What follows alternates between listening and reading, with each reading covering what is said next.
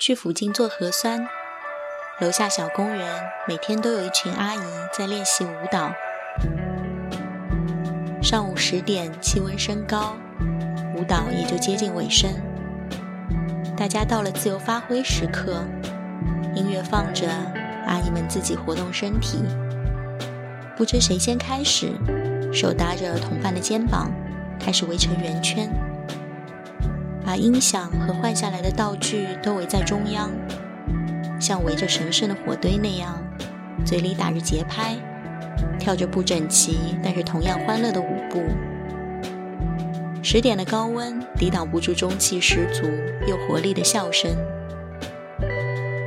等做完核酸走回来，远远听到鼓掌声，想着是舞蹈队长在总结讲话了。走近才发现不是鼓掌，是阿姨们结束活动，闲散着喝水、收拾、聊天和互相敲背。敲背声比掌声更结实、更持久。这一刻，世界不是属于年轻人，是属于一群身体健康、笑声敞亮的阿姨们的。因为工作生活的变化，陆续遇到之前的小伙伴们，不是日常频繁联系的关系，中间也没有什么聊天，只是想着现在见一下。吃热闹的火锅，说笑以前，也浅浅的聊着近况。整体没有改变的面貌下，也会感受到一些细微变化。会聊到另一个同天生日的小伙伴，也太容易遇见相同生日的人了。从上学开始的第一天，遇见同年同月同日生的同学，会在生日的时候一起被安排分蛋糕。发糖果。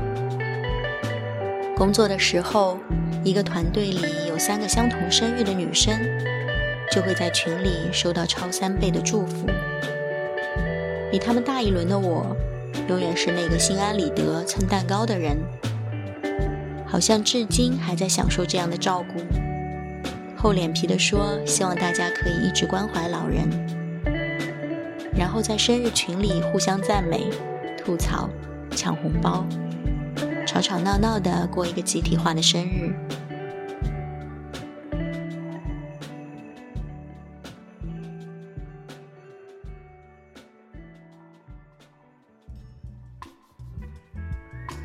有重逢，也有离别。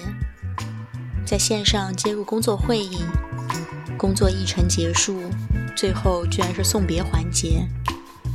一大束花和礼物被送进会议室。线上接入开会的我们有点慌张，不知道下一个环节需要线上的朋友做什么，还是可以退下了。现场的同事被要求发表离别感言，最后所有人都起立出去合影留念，一哄而散。视频会议界面瞬间变成空荡荡。只剩下乱糟糟电脑和一堆数据线的场景。如果截图下来，就很适合取名叫“散场”。隔空在线，有种抽离出来看表演的荒唐。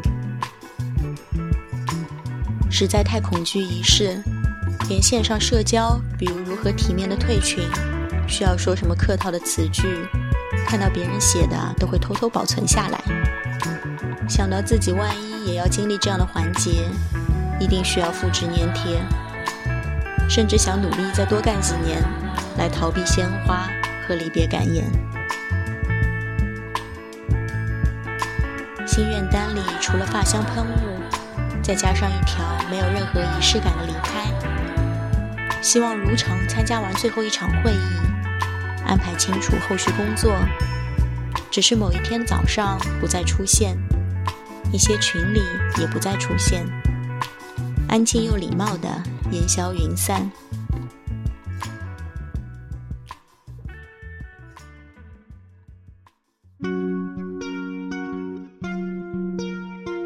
年终之后的变化效应，吃饭叠加上了送一送、见一见的各种含义。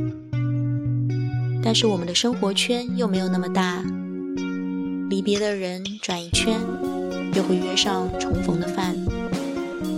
每到此时，都会想到那位同年同月同日生的小学同学，在四年级就转学了。过了几年，我也没有按照学区升初中，但在开学仪式上，发现那位生日同学也在。他倒是按照转学后的学区升到了这所中学。这是记忆中最早对于命运和缘分的具象认知。后面也许要和马上要出国的小伙伴吃饭，准备把这个故事讲给他听。世界也没有那么大，只是有点变化多端。就算现实中见不到面，也可以在下一个五分钟融化时间。再见。